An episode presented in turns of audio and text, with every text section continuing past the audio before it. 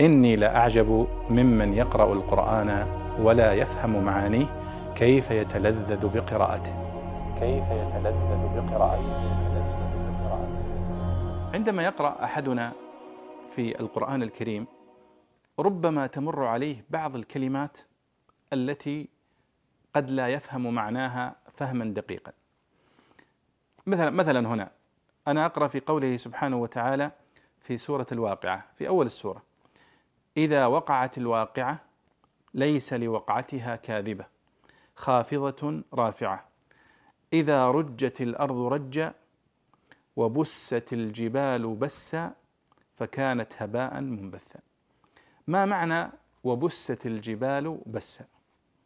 ربما بعضنا لا يفهم المقصود بدقة من قوله تعالى وبست الجبال بسا. قد يكون السياق واضح عند أكثرنا. أن معناها تدمير للجبال أو تفتيت للجبال.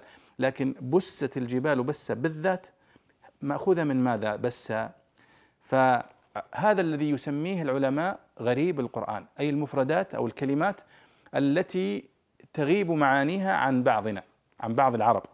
وهم يقولون في تعريف غريب القرآن هو الذي لا يستوي في المعرفة به أهله وسائر العرب. هنا وبست الجبال بسا معناها أي فتتت الجبال تفتيتا شديدا. مأخوذة من البسيس والبسيس هو الطحين المبلول كالسويق ونحوه. حتى نفهم أيضا هذا المعنى نلاحظ الآيات الأخرى التي في القرآن الكريم تتكلم عن الجبال. الله سبحانه وتعالى هنا يقول وبست الجبال بسا هذا مشهد من مشاهد يوم القيامة.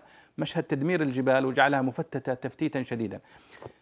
تذكرون في سورة المزمل يقول الله سبحانه وتعالى يوم ترجف الأرض والجبال. وكانت الجبال كثيبا مهيلا. هل تعرفون الرمل الذي على شاطئ البحر؟ هذا الرمل الدقيق. هذا هو الكثيب المهيل. هو نفس الشيء هنا في قوله وبست الجبال بسة أي أصبحت كثيبا مهيلا. الله سبحانه وتعالى قال في سورة طه ويسألونك عن الجبال. كيف يكون حالها يوم القيامة؟ قال فقل ينسفها ربي نسفا فيذرها قاعا صفصفا لا ترى فيها عوجا ولا أمتا. يعني ينسفها ربي نسفا ويدمرها تدميرا شديدا فتصبح كثيبا مهيلا كالبسيس مبسوسة. وأيضا في قوله سبحانه وتعالى وإذا الجبال سيرت. قال وسيرت الجبال ويوم نسير الجبال.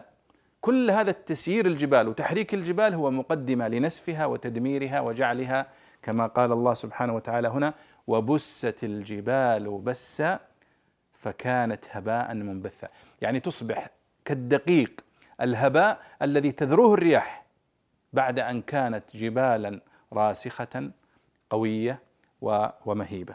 اذا هذا أخوتي وأخواتي بست الجبال بسا معناها أصبحت مفتتة تفتيتا شديدا وأصبحت كالبسيس الذي هو الطحين وكالرمل الدقيق جدا من شدة تدمير هذه الجبال وتغييرها آه، يوم القيامة. اذا هذه مفردة من المفردات الغريبة وبست الجبال بسا أي أصبحت كالبسيس أي كالطحين الدقيق جدا وبهذا كلما تعلمنا مفردة من مفردات القرآن الكريم الغريبة كلما زادت آه، معرفتنا بمعاني كلام الله وزاد فهمنا له وزاد تدبرنا لمعانيه. نسأل الله سبحانه وتعالى أن يفقهنا جميعا في كتابه الكريم.